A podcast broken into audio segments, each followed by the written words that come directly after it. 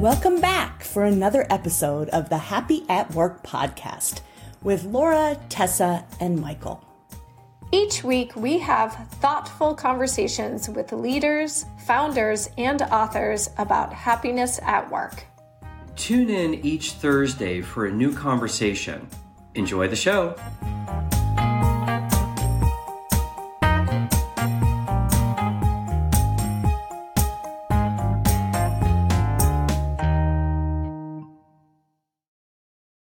Welcome to the Happy at Work podcast.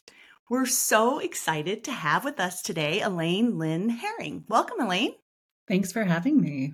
Yeah, for sure. Thanks for joining us. So, we just want to start out little, learning a little bit more about you. So, tell us about your career journey, um, a little bit about your background, um, and what you do now.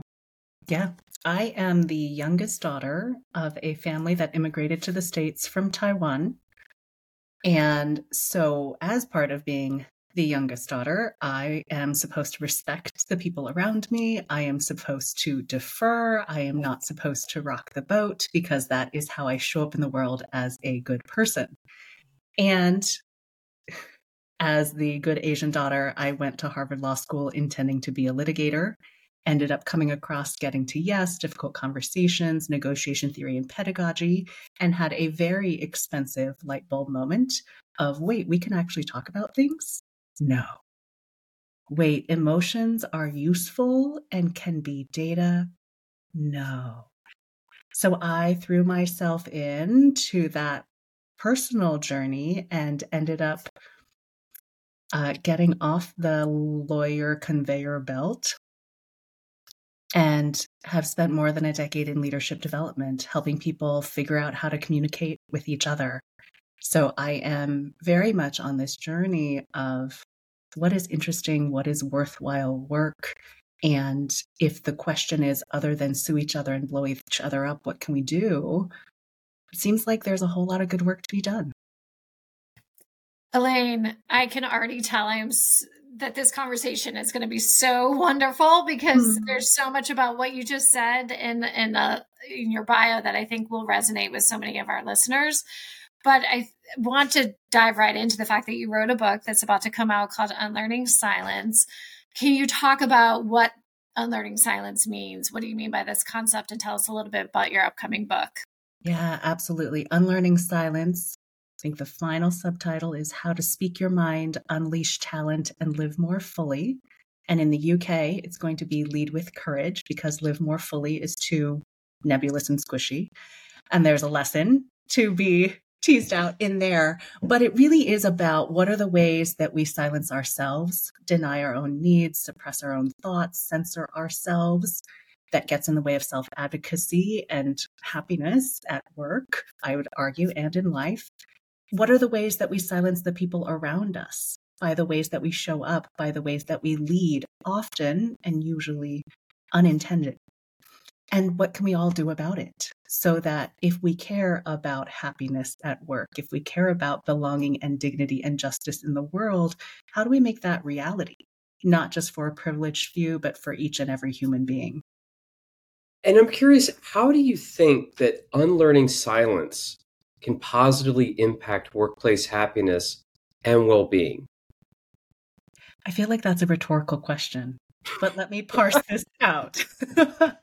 so, and maybe because I, I come from a lawyer background, I should define our terms because there's a lot that is positive about silence, right? You can't be mindful if you don't have silence. There are some people in our lives that we wish would embrace silence more. The silence I'm talking about is the silence when your thoughts aren't welcome, when you feel like you have to edit out yourself, when you weren't invited to the meeting and you didn't think you could ask, when everyone else's priorities and preferences suck up all the energy in the room. And essentially, at work, you are tiptoeing around as a shell of the person you could be because you're trying to conform of the way things are done here.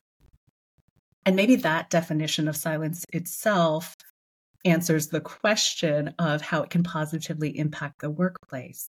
If we have to go into work and do all these workarounds, which unfortunately, it seems like everybody's doing right. Let's not actually have the conversation with Michael about how he's not leading well and what impact he's having. We're not going to give him that feedback. Let's just work around him. Mm. And it is this complex web of things that aren't optimized, that are frustrating for most people. What We're not actually having the conversations.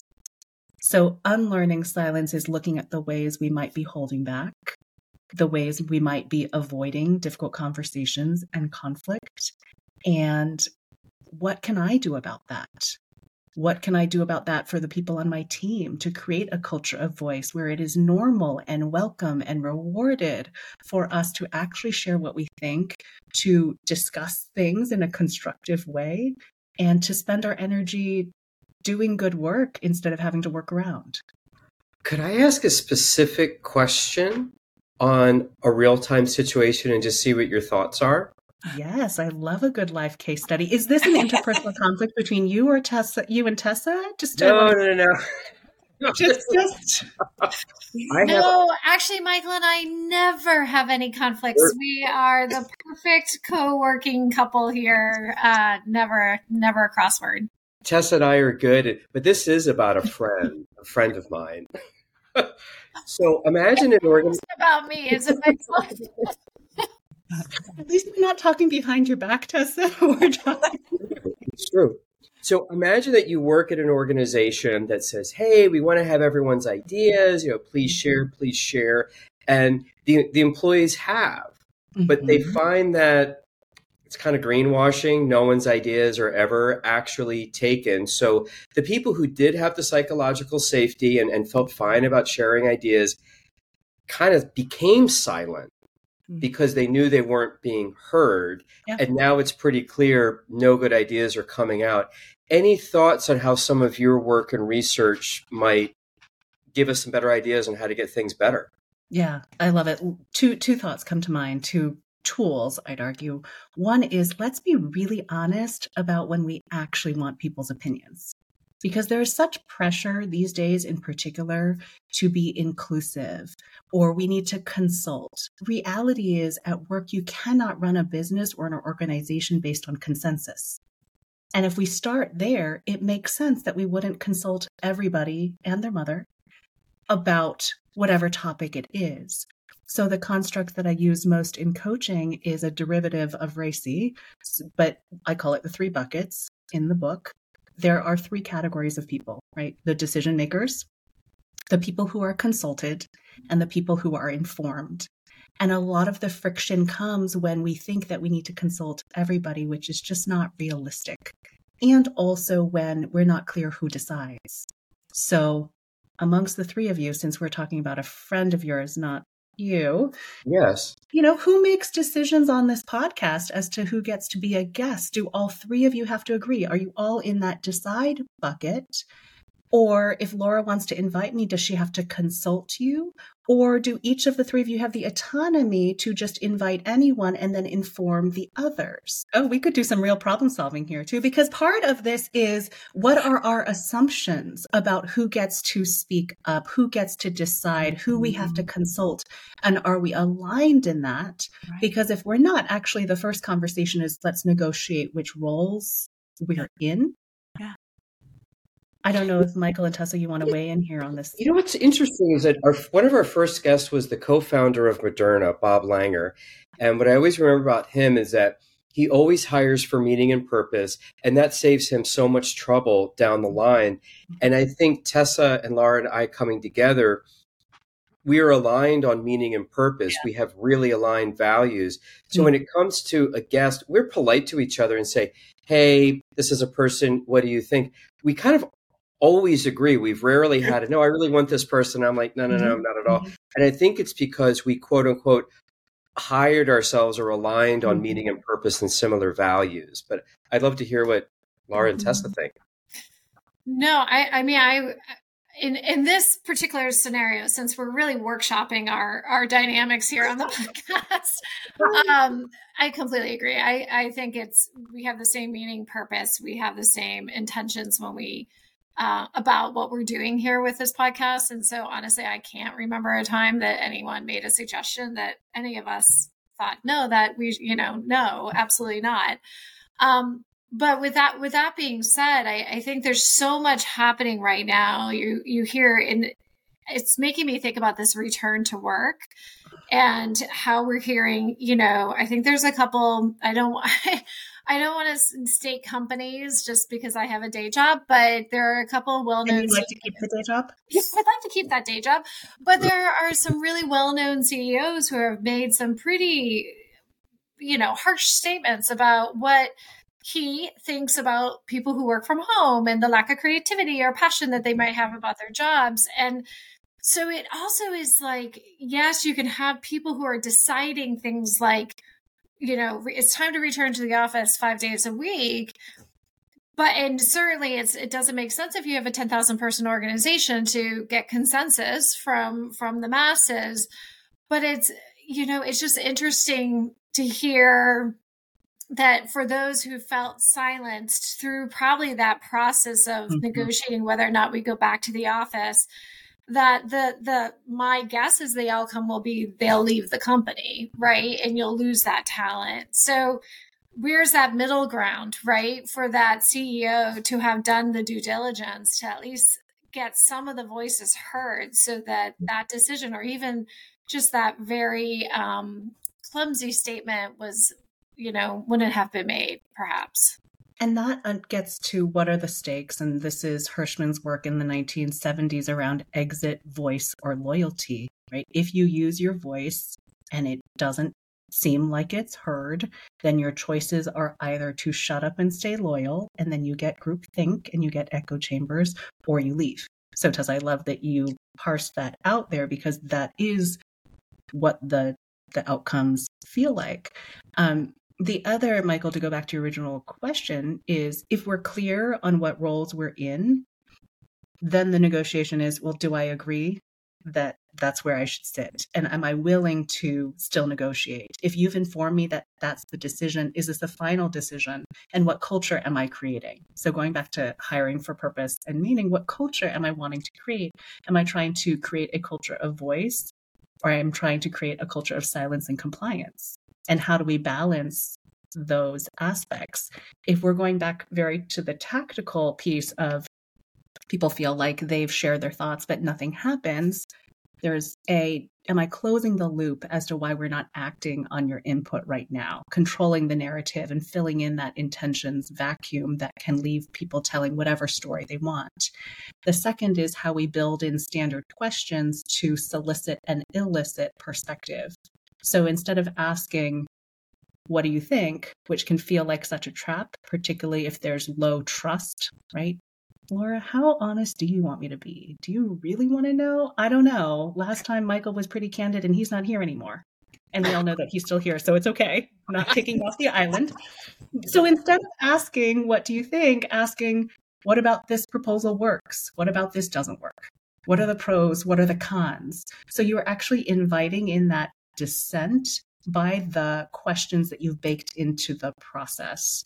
And it also trains your team to expect it. Right? Part of the the barrier to using your voice can be do they really want to know? Is it okay to dissent? Am I going to be perceived as disagreeable? Am I going to be kicked off the island? Versus, no, we're just answering the standard questions that we always ask. And then you get the data. Right. So you know I want to dig into the culture part that you just brought up. So so but before we do that, I wanted to get your take on something. I've always reacted to the definition of psychological safety. I've always been like kind of hesitant about it because mm-hmm. the idea that it's only about um, not being afraid to speak up or mm-hmm. that there aren't any negative consequences. It feels like such a low bar. Like, mm-hmm. oh, you're not going to get in big, big trouble for speaking up. But what about what you were saying before of like encouraging people, rewarding people, like going further with it, yeah. where it becomes like I I expect people and I need people and I want people to talk, not just I'm not going to get in trouble if I do. Right? I was curious yeah. about like your thoughts on that.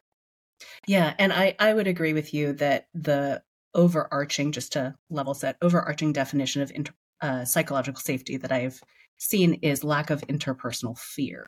Yeah. And if you're doing something that is new or different and is inherently costly because voice is a status claiming activity, fear to me is normal. Right. Um, this is also why when people say just speak up, the advice often seems like it boils down to just be more courageous, have more confidence, like get over your fears.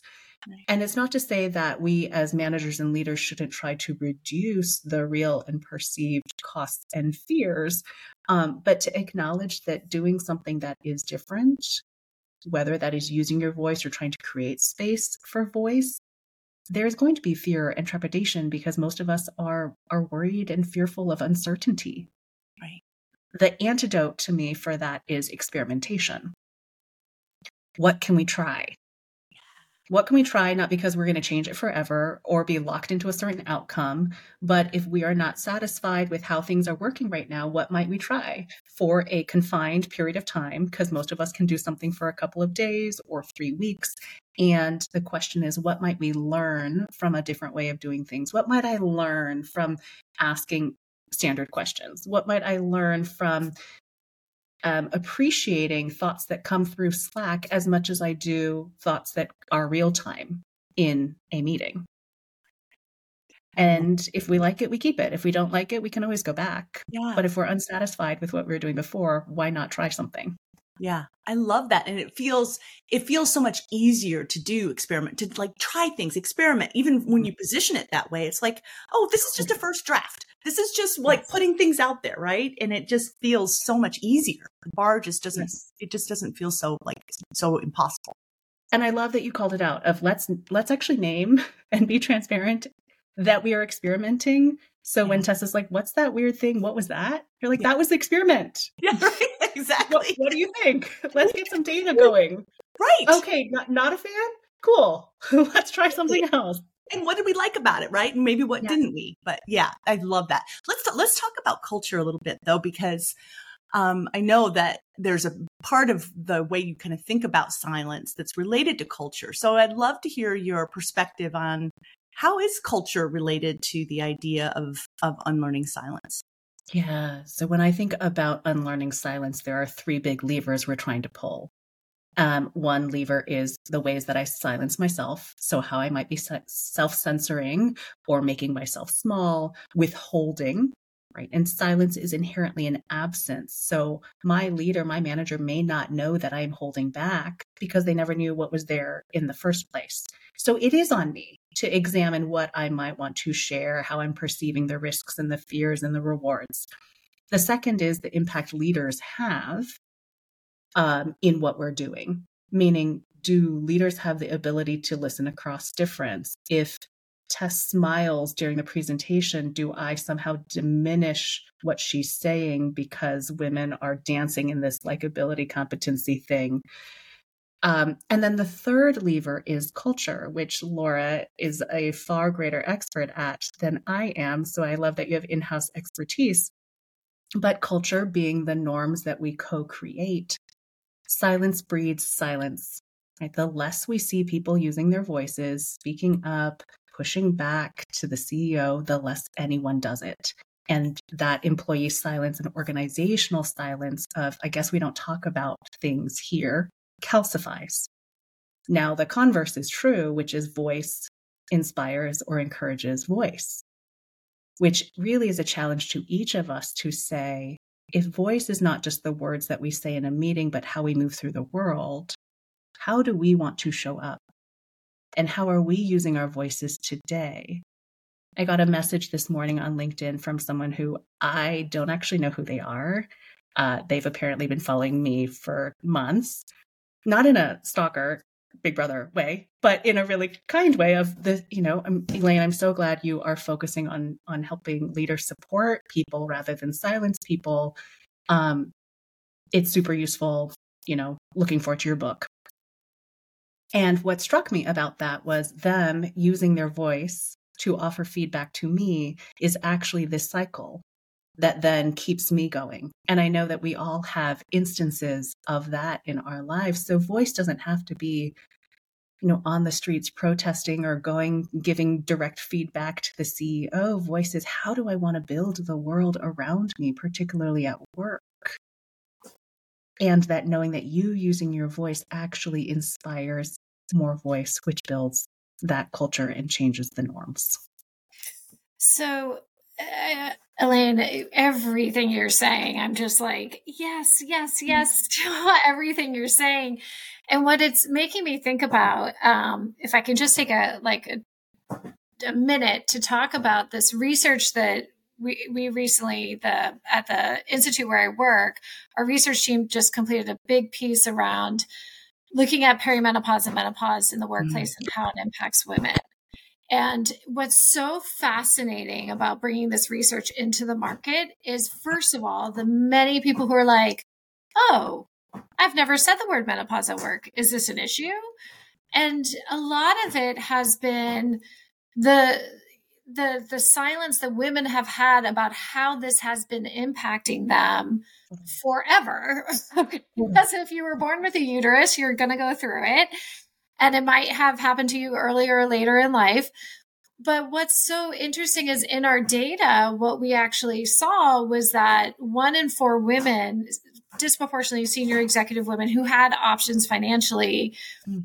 um, 13% of them left the workplace in the last year due to menopause, and 12% are considering leaving within the next year due to menopause. However, the vast majority don't said they didn't tell their companies. And so they're silencing themselves about how this issue is impacting them. And it's, of course, because this is not a topic. We talk about reproductive health at work, but this is not a topic that people have been talking about. And so I guess very selfishly, I know we're coming towards the end of our time, but mm. I just would love to get your take on on an issue like that. Like I feel like women, racial and ethnic minorities, a lot of people um, with different intersectionality of, of diversity um, have these different things that really impact them at work. But it's it's letting someone know and it's being able to speak up. It's it's being able to build that awareness. Do you have any sort of thoughts or or tips you would give to to folks who who have a particular issue that they need to talk about at work because it does impact their ability to do the job. Totally. I'm so glad that you raised that issue because it's one of many, right? Any where we end up suffering in silence. We end up silencing ourselves or perpetuating the silence of women in the workplace or fill in subordinated identity because it's taboo, because it hasn't been done. Isn't what hasn't been done the core of innovation?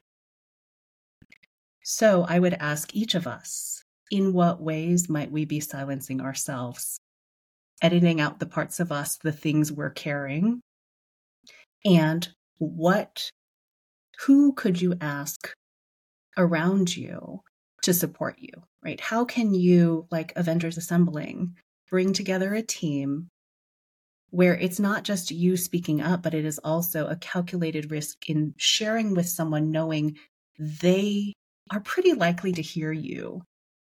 And part of them hearing you is you also being clear about the ask. Are you asking for them to listen? Are you asking for them to problem solve? Are you asking them to share with other people? Are you asking them to escalate? Or are you just asking for them to be a sounding board? Being clear on what is going to support you while interrogating how might I be silencing myself.